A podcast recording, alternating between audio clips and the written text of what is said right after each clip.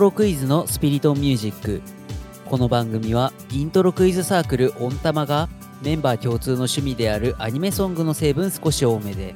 好きな曲やコンテンツの話さらにはクイズの時に考えていることなどのトークを通して皆さんと一緒にクイズの世界を盛り上げようと奮闘していく番組です。事前に一つのトークテーマを決めてトークを始めますが最終的な展開は撮ってみるまで分かりません。今回参加するメンバーはキョンと安尾と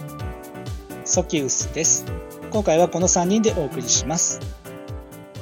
では、今回のトークテーマに入っていきますが、今回のトークテーマは、イントロクイズに勉強は必要っていう、またなんか、ちょっとでかいテーマをやってみようかなと思います。勉強について考えていくにあたって、じゃあ勉強って何なんだ？みたいな話は絶対避けて通れなくて、じゃあここで言う勉強って、前に競技クイズの回っていうのもやりましたけど、競技クイズのように、ある種、暗黙のデータベース的なものにのっとって、それは読み上げクイズであれば、いわゆる問題集とかって言われるもので、出来事とか知識をつけていくみたいな、そういう考え方がイントロクイズにもあるのかなっていう話になるのかなって私はこのテーマを設定した時に思ったんだけど、きょんさんどう思う？周りのイントロクイズプレイヤーを見るに座学って言ってる方も多いのでそういう勉強っていう意識は競技クイズ的なものに出るものがあるんじゃないかなとは思いますね。うん。もちろん前提として競技クイズみたいな言い方をするとき、まあそもそもクイズっていうものを考えたときに、だいぶ前の回にはなりますが、イントロクイズの楽しさって何だろうって言ったときに、正解を出すことが楽しさなのかみたいなことを話したとは思うんですけど、それにもつながってきて、正解すること以外にも楽しみがああるよねっていうのがあの回の話の趣旨ではあったんだけども、でも、競技っていう言い方をしたときには、正解しないことには先に進めないわけですよ。やっぱり競技としてやっている以上、ある一定のルールのもとで勝ちや負けを競って、そこで楽しみを得る、ある種格闘技、スポーツ的な、まあ厳密ではちょっと違うとこあるんですけど、そういう楽しみ方をする上では、何かしらこちらに資源、クイズで言うとこの知識となるものがないと戦うのが難しいっていうのは、それはまず前提としてあるよね。はい。っていうのも踏まえた上でも、きょんさん自体は勉強、イントロクイズにおける勉強、まあ座学でもいいけど、についてはどう考えている？自分の取り組み方としては、うんそういうイントロクイズのために勉強するような形で音楽を聴くっていうことは基本的にしてないですね。なるほど、していないと。まだちょっとそこが今収録してる時点ではうん。まだ納得できていないというところがあ自分の中で納得しきれていないところとしてイントロクイズのために音楽を聴いているんじゃないからそこに今は力を入れていないっていう感じですかね。うんうんうん。じゃあ、きょんさん的にイントロクイズに勉強は必要？そのイントロクイズ競技イントロクイズやるにあたってはどうしても例えばこの曲に関してはどこのポイントで押すべきなのかとか、ん。それからただ単にこのアーティストの楽曲だったらこれとこれとこれは絶対に押さえておかなければならないだとかうん。そういうところの知識づけ勉強みたいなところは勝つためには避けては通れないところなのかなというふうには思うので、まあはい。やっぱりガチで競技に取り組むんであれば勉強っていう行為はまあ少なくとも必要で勉強なしでやっていくには限界があるんじゃないかなというふうには思いますね。じゃあ、あえてこんな聞き方をするけども、でも、きょんさんは今は勉強するマインドではないと。今のところはそうですね。まずは自分の中で自分の聴いていく音楽の幅を広げていくためにうん。音源を仕入れたりとかしているものを一つ一つ自分の中で噛みしめていってそれをうん。自分のものにしていくっていうのを大事にしていきたいなっていうところですね。それは、いわゆる、ここで言う、鍵括弧付き台と言うけど、鍵括弧的な勉強ではないってことだね。そうですね。その勉強と結びつかせるような行為ではないと思ってます。なるほど、わかりました。きょんさんの意見として今の聞いて、じゃあ、安尾くんはこの勉強、イントロクイズの勉強、もちろん競技クイズ的な勉強でもいいけど、についてはどう考えますか？競技として、例えば勝ち負けを決めるっていうところが結構大きいなと思っていて、うん。勝ち負けを決める中で勝ちたいっていうのであれば、当然勝つための努力というか、練習みたいなものが必要になるわけですよね。っていうのが、まあその、まあいわゆる勉強っていうところなのかなと思っていて、そうだね。うん。なので、勝ちたいとか、そういうその勝ち負けに重きを置いているっていうのであれば、やっぱりその勉強っていうのは、した方がいいっていうようなまあスタンスにはなるかなと思います。必要かっていうと、個々人のそのポテンシャルみたいなところもあると思うので、うん。必要とまで言い切れない部分はあるんですけど、少なくともその、勝つっていうことにこだわるのであれば、した方がいいものっていうイメージはありますね。なるほど。じゃあ、安尾くんは今の段階で、イントロクイズをするために、勉強する必要があると思ってる？自分で。例えば、大会とかがあって、うん。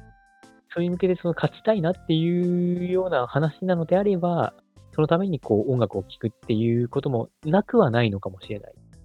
うんうん。ただ、やっぱりその学生の時の勉強じゃないですけど、うん。それをこう楽しめてるうちはいいんですけど、うん。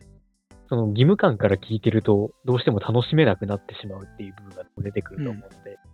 そうなってしまったら、音を楽しむ音楽ではなくなってしまうと思うので、うん。そこまでやる必要は自分はないなとは考えてます。ある程度、聞く量を増やすとかはすると思うんですけど、うん。そこまでこう根詰めてやりはしないかなとは思います。ちなみに安尾くん自身の現状としてはそういう勉強は今はしてるしてない？イントロクイズのためのっていうのはしてないです。なるほどね。どうしてもやっぱりざっくりと耳障りのいいものですよね。その自分の好きなものをうん。しがちなので、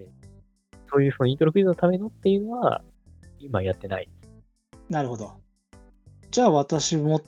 話をしなきゃなってことなんですけど、勉強っていうものをどう考えるかみたいな話を自分はしたくなっちゃうかなみたいなところがあって、まあこれは全然個人の感想なのでどう捉えていただいても構わないんですけど、あの前に競技クイズの回で私もある程度 ABC とか言われる大会でそれなりに成績を残すくらいには勉強はしたんです。ある程度活躍とかするために。そういう、その立場から考えると、勉強しないと楽しめなくなる段階っていうのがあるのかなっていうのが思うことなんですよ。ある程度のところまでは、わざわざ勉強という考え方を取り出さなくても楽しめるんだけれども、もしそのより先の段階に行こうと思うとなると、勉強をしないと楽しくなくなる瞬間があるのかなと思って。でもこれって勘違いしてもらいたくないのは、だから勉強をすごく根詰めてやらなきゃいけないっていうわけじゃなくて、自分の中で、あ、なんか勉強したことで新しい世界とかつながりを知ったなっていう楽しみにつながったら、科学的な意味での座学的な意味での勉強にこだわる必要はないのかなっていうふうに思ってて、実はそれをいわゆる読み上げクイズ的な競技クイズの場でも、それこそ競技イントロクイズ的な場でも、実はそのスタンスで自分はずっと今までやってきたんですね。今の答えって結構、もしかしたら優等生すぎたなんかつまんない答えだなって思われるかもしれないけど、自分はあくまでも視野を広げるために、このままだとすごい狭い視野で閉じこもってしまうなって思っちゃうから、最初のうちはある程度座学的な勉強をするけれども、自分の中での一定のラインを超えたら勉強にはこだわらない姿勢をとっている人ではあります。きょんさんは今の私の勉強感についてはどう思う？その勉強は今のマインドではしないってさっき言ってくれたのでちょっと聞いてみる。言ってしまえば多分ソキウスさんの言う勉強が必要であろうタイミングを越してるんですよね。どういう意味で越してる？今の自分はもう勉強する必要がないところまで達してると思うんですよ。それはどっちの意味で勉強が必要ないってことなのかな？その越したっていうのは？ある程度のところまで行くとその壁みたいな形で楽しめなくなるところがあるってさっきソキウスさんおっしゃってたような気がするんですけどはい、そうですね。だからその壁を越えた後ですね。おーなるほど。だから今の自分は最低限のラインにはもう立ってると思うのでそこから先の勉強を根詰めてまでやるところには行ってないのかなっていう多分今のソキウスさんの話で言うと私は今そこの位置にいると思います。なるほど。今の話を踏まえて、じゃあもう一回自分の話をすると、実は私は、今はさっき勉強、そんなに根詰めてしなくてもいいかなっていう言い方はしましたが、程度の問題だけれども、今またちょっとだけ、イントロクイズの勉強じゃなくて、音楽について勉強しなきゃなっていう、その壁をちょっと感じつつあるんですね。もちろんその音楽の勉強って言い方も結構いろいろな解釈のされ方があり得るので、あくまで私の解釈の仕方って前提をつけますけど、一応前の回でフィッシュマンズの話をあんなに長々と語ったのもあるんですけど、なんかイントロクイズをこれから出題する側とかに立つ上で、いろんな音楽が世の中にあるんだから、自分のできる範囲でいろんなとこを一回ちょっと見てみようみたいな感覚での勉強とでも言えばいいのかな。そういう勉強をしなきゃなみたいな、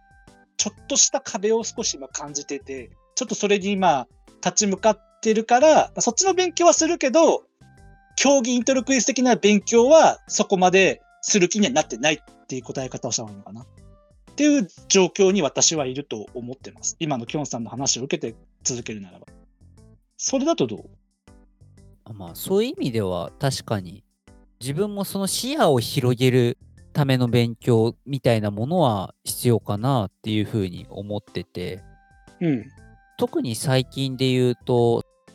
自分は他の周りの方に比べていわゆるホーロック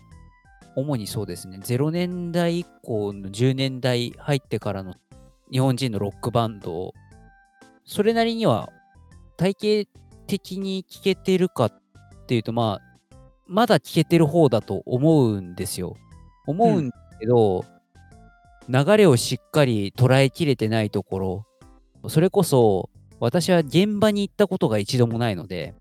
うん。そういうロックフェスとかそういうところで定番としてやられているようなところを全部抑えきれているかっていうとそういうわけではなくてうん。そういう意味でそのジャンルに精通している人なら避けては通れないであろうところとかを体系的に抑えるっていう意味でのジャンルそのものを見ていくための視野を広げるための勉強みたいな。うん、そういうものはやっていく必要がどうしてもあるのかなというふうには思いますね。うん。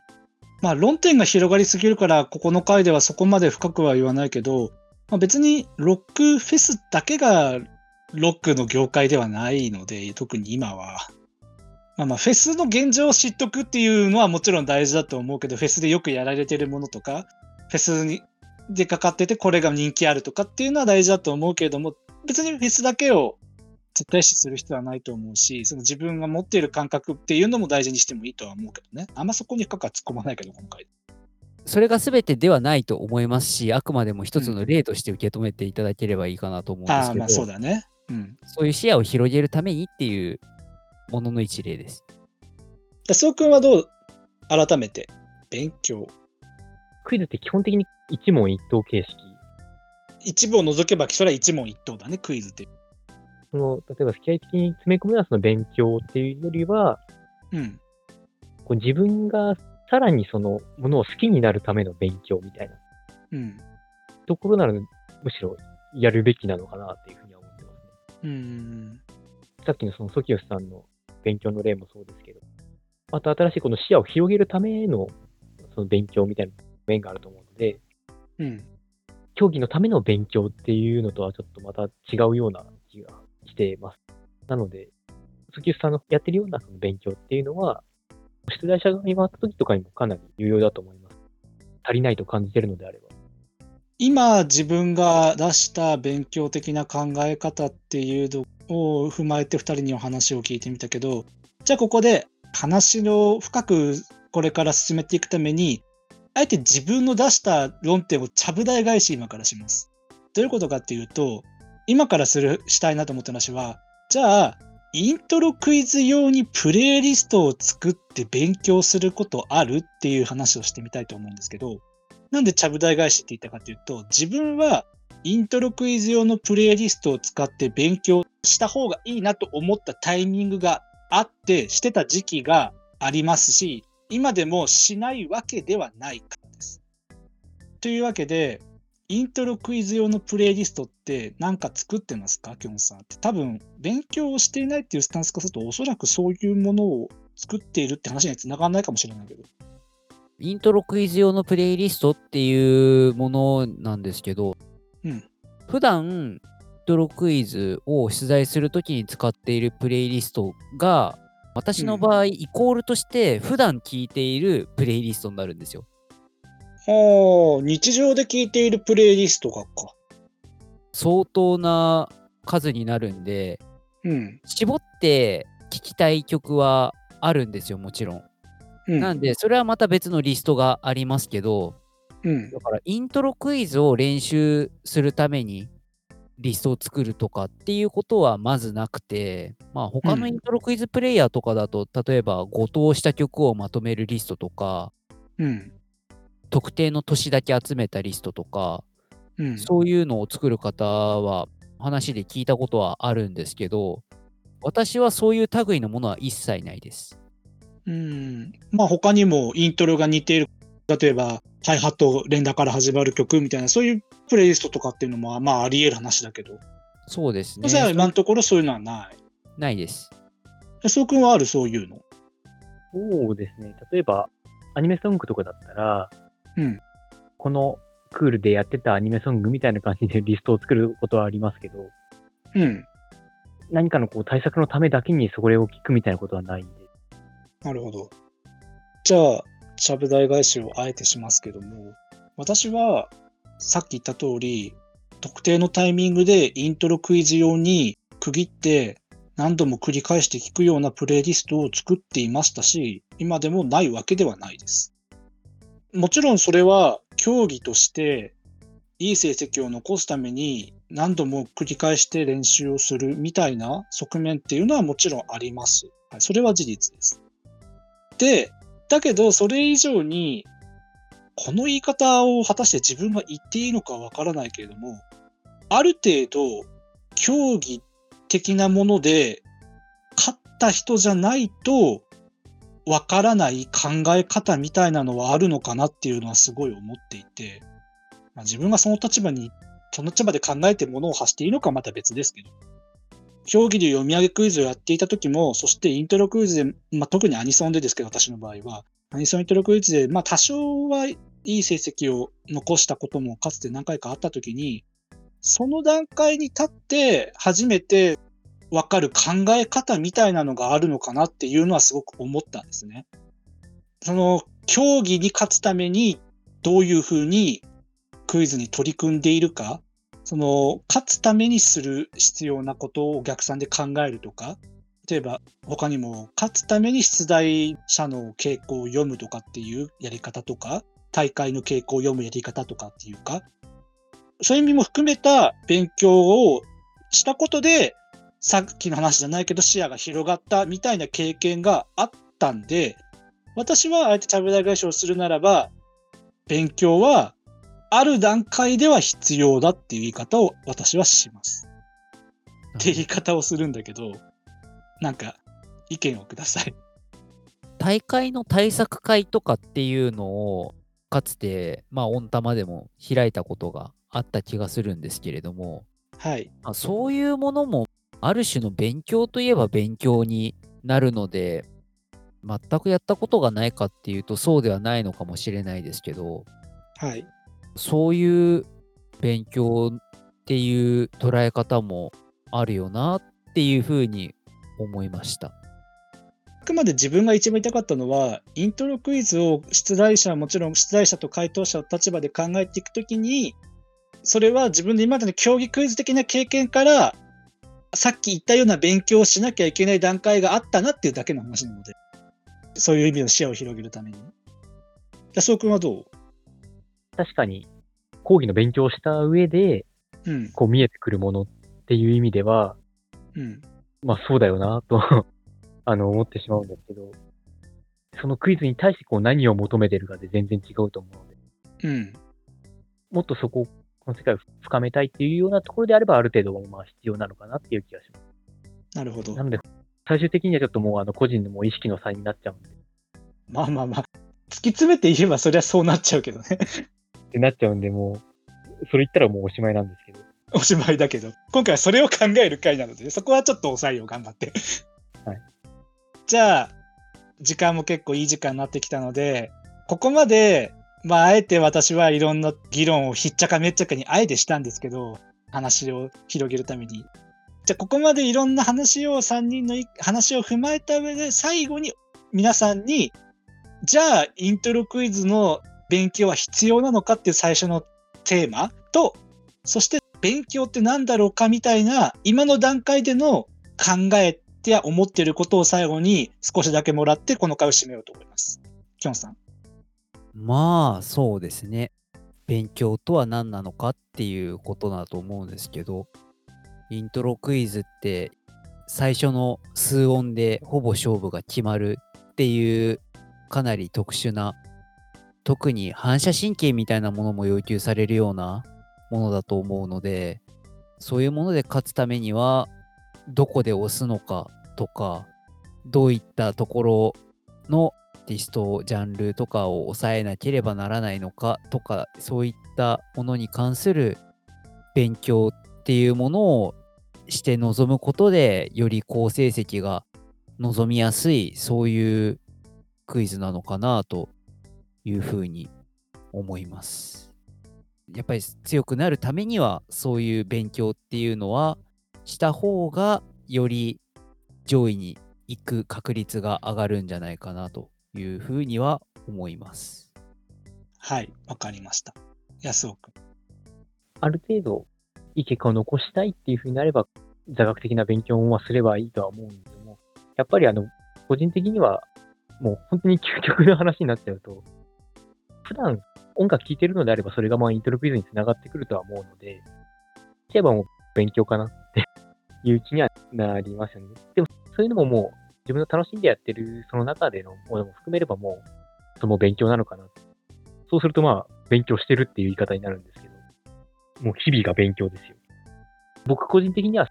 勉強してるっていう意識なく勉強、実はそれが勉強みたいなところがそうなのかなと思って。なるほど。じゃ最後に私もまあずっといろんなことで言ってきましたが、まあ、簡単に言うならば、競技クイズ的な勝ち上がるための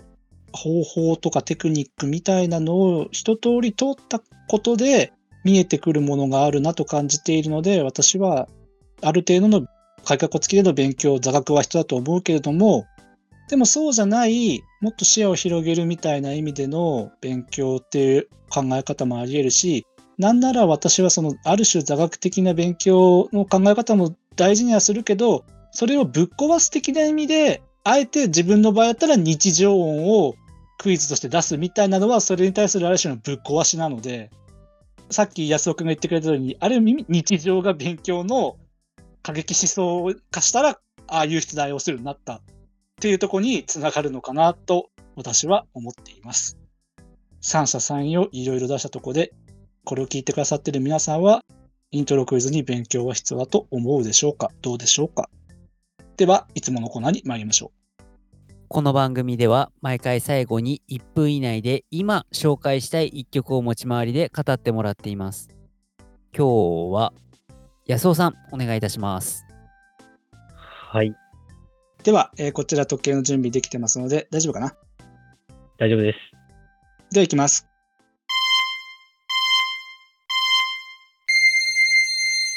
たまにはミュージックレイン以外の曲を紹介したいと思います。今回、あの、私が紹介したいのは、牧野由依さんのスケッチブックを持ったままという曲なんですね。こちら、あの、アニメのスケッチブック full color's という、まあ、2007年のアニメの、えエンディングテーマに起用されているけれども、こちら、あの、作詞作曲、あの、大江千里さんということで、あの、かなり、あの、我々の、あの、コモンミュージックなところはあるんですけれども、まかなりそのアニメの牧歌的な雰囲気もあって、とてもそのゆったりした雰囲気にですね、あの、牧野さんのこの優しいこう歌声が非常にこうマッチしているような楽曲なんですね。で、何が言いたいのかというと、これもやはり、あの私がこうイントロクイズをすることで、この知ることができた楽曲の一つということで、今回ちょっと勉強の話題があったので、あの、上げさせていただいた一曲です。あこれも全人類必聴だと思うので、優しくなりたい方、聴いてください。お願いします。はい。ということで、今日も一曲紹介してくれました。今日も全人類必聴で大丈夫？まあ、たまにはね、ちょっとミュージックレイン以外の曲も紹介したいということで、そりゃね。今回のちょっと勉強に関するちょっとテーマともつながるかなと思ってこの一曲にしました。うんうんうん。ということで、ミュージックレインじゃないものが今回は登場しました。それではエンディングです。この番組は水曜日と土曜日の夜7時の週2回プラスアルファで新しいエピソードを YouTube、Spotify、Apple Podcast、Google Podcast で配信しています。概要欄にはその回で話題に上がった曲の中で Spotify で解禁しているものをまとめたリストへのリンクを貼っています。そして各種ポッドキャスト媒体ではその回に関する簡単な振り返りや参考にした資料などを掲載しています。また YouTube や Twitter での「ハッシュタグスピリトミュージック」などで皆様のコメントをお待ちしています。最後にもしこの番組が面白いなと思ってくださいましたら YouTube のチャンネル登録や高評価ボタン Twitter のフォローサブスクリプション登録などしていただけると幸いです。それではまた次回お会いいたしましょう。